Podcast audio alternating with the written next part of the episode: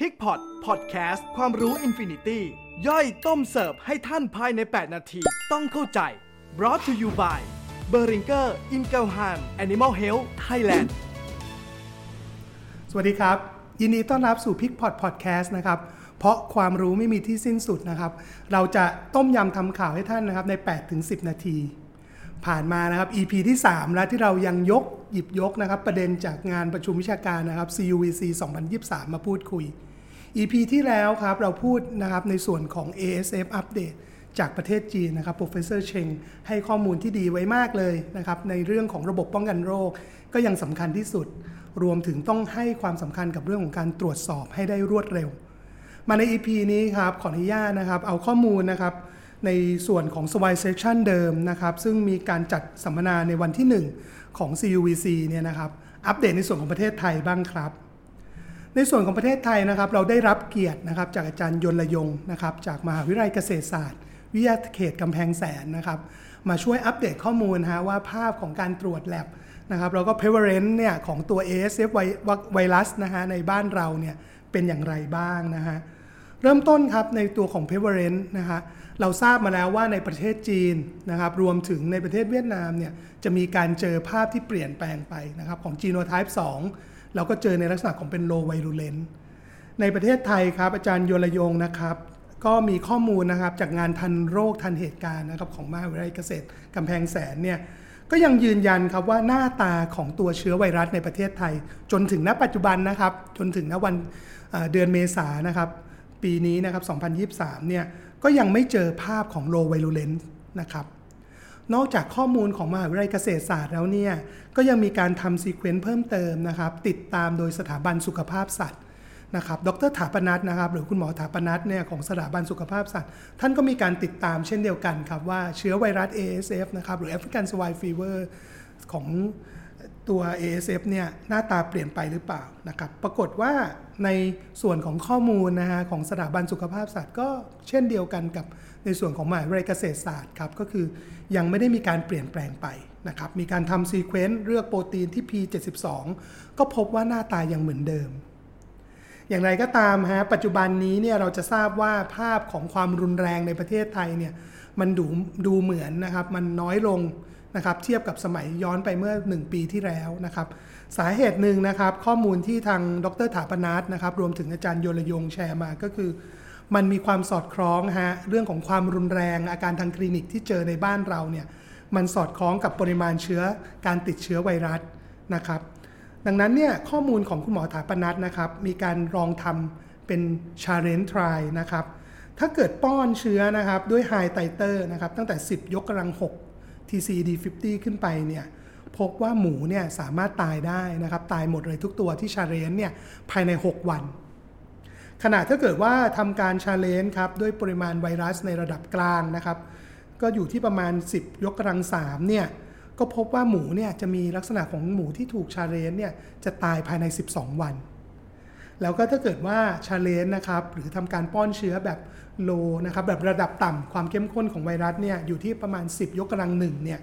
พบว่าหมูเนี่ยจะค่อยๆ ตายนะครับทยอยตาย แล้วก็ตายหมดทั้งสิ้นเนี่ยภายในระยะเวลา 20 วัน จากข้อมูลนี้สรุปได้เลยครับว่าข้อแรกประเทศไทยนะครับยังไม่ได้เจอโลไวรูเลนเหมือนที่เจอในประเทศจีนและประเทศเวียดนาม ภาพของอาการทางคลินิกที่มันลดลงเนี่ยก็เกิดจากการที่จำนวนประชากรหมูนะครับรวมถึงการจัดการฟาร์มของประเทศไทยเนี่ยมันดีขึ้นทำให้ปริมาณของไวรัสในพื้นที่นะครับหรือในภาคสนามเนี่ยมันลดลงนะครับ อาจารย์โยระยงยังแชร์ต่อนะครับ เหมือนกับสอดคล้องกับที่ professor เชงคุยกันไว้ก็คือ เราเราต้องให้ความสำคัญนะกับการตรวจเจอได้เร็วนะครับ ซึ่งอาจารย์ยนเนี่ยท่านแชร์มาครับว่าปัจจุบันนี้เนี่ยถ้าเกิดว่าเจอในลักษณะของมีไข้กินอาหารรสนะครับ หรือหมูสามารถกินได้ปกติเนี่ยการติดตามเรื่องของพฤติกรรมการกินอาหารของหมูนะครับ หรือแม่พันธุ์เนี่ยก็เป็นตัวหนึ่งที่ช่วยได้ อาจจะมีการทำสีครับ ถ้าเกิดกินได้ปกติก็เป็นสีเขียวนะครับ กินอาหารไม่หมดก็เป็นสีเหลืองนะครับ หรือเริ่มไม่กินอาหารแล้วเนี่ยก็เป็นสีแดง แล้วก็รีบเข้าไปทำการเก็บตัวอย่างนะครับ ซึ่งการเลือกชนิดของตัวอย่างที่เก็บตรวจเนี่ยก็สำคัญนะฮะ อย่างที่เราคุยกันไปในหลาย ๆ EP ที่ผ่านมานะครับ เลือดเนี่ยก็ยังเป็น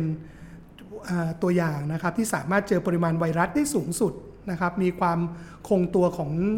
อตัวเชื้อไวรัสได้ดีสุด แต่ถ้าเกิดว่าเราใช้น้ำลายนะครับ อันนี้ก็จะตรวจเจอได้เร็วขึ้นนะครับ สามารถเจอปริมาณไวรัสนะครับ หลังจากสัมผัสนะครับหมูสัมผัสเชื้อไวรัสเนี่ยอย่างน้อยนะครับ เจอได้เร็วนะครับ 6 วันหลังจากสัมผัสกับตัวเชื้อไวรัสนะครับ ซึ่งงานของทางมหาวิทยาลัยเกษตรศาสตร์เนี่ยก็มีการทดสอบครับลองเก็บตัวอย่างนะครับจากหมูนะครับที่ไม่แสดงอาการทางคลินิกนะครับแล้วก็หมูที่แสดงอาการทางคลินิกนะครับแล้วก็เก็บตัวอย่างด้วยตัวน้ำลายนะครับ ผ่าน ผ่านไปแล้วก็เอาไปตรวจ PCR ก็พบว่าแม้กระทั่งคอกนะครับที่แม่หมูนะครับหรือว่าตัวหมูเนี่ยไม่ได้แสดงอาการทางคลินิกเนี่ยก็สามารถเจอผลบวกนะครับของ ASF ผ่านทางตัวอย่างน้ำลายได้นะครับดังนั้นเนี่ย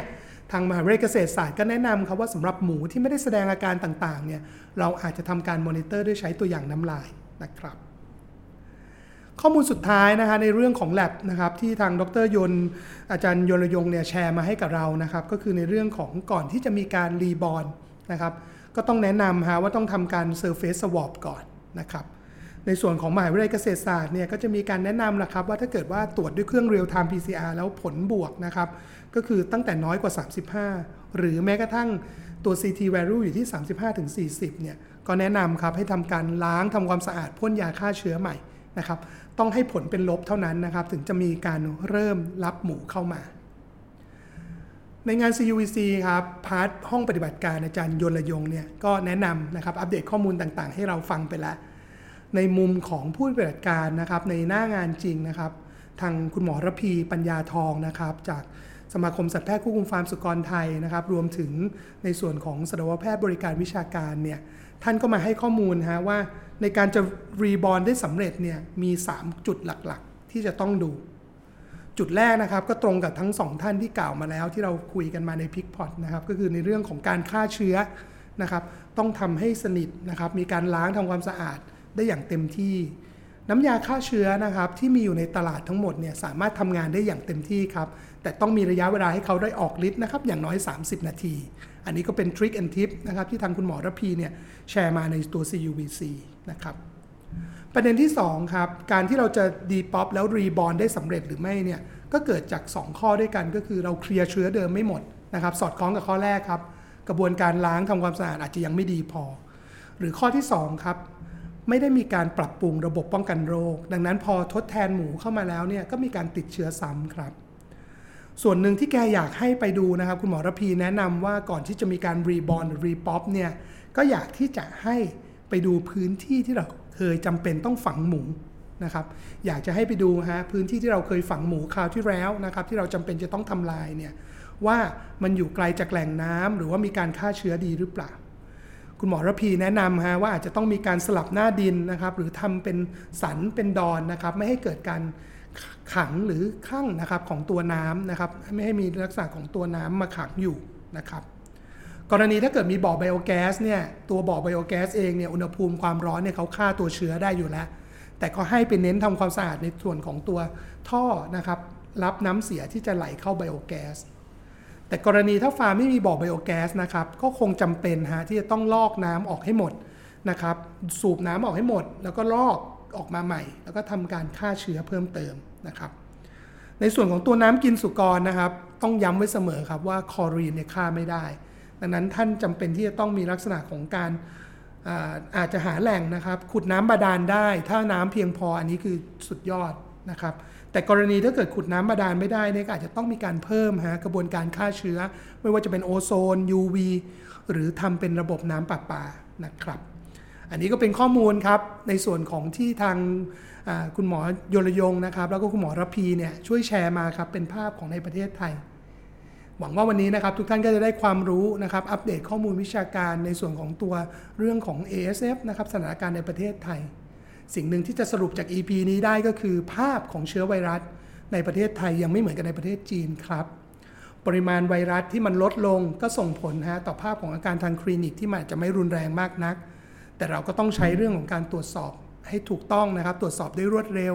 เอาตัวเรื่องของน้ำน้ำลายนะครับมาช่วยในการทวนสอบมากขึ้น กรณีถ้าอยากจะรีบอลได้สำเร็จ การกลับไปดูเรื่องของระบบป้องกันโรค การล้างพักฆ่าเชื้อต่างๆ ก็ยังสำคัญ ถ้าหากไม่อยากพลาดนะครับ ข้อมูลวิชาการดีๆนะครับ ก็อย่าลืมกดไลค์กดแชร์กด subscribe นะครับ ในส่วนของ p i c k y Connect Facebook Live นะครับ p i c k p o d Podcast นะครับ Spotify รวมถึงสามารถแอดเป็นเพื่อนกันนะครับ ใน Line แอดของ p i c k y Connect ได้ครับสำหรับวันนี้ขอบพระคุณครับ สวัสดีครับ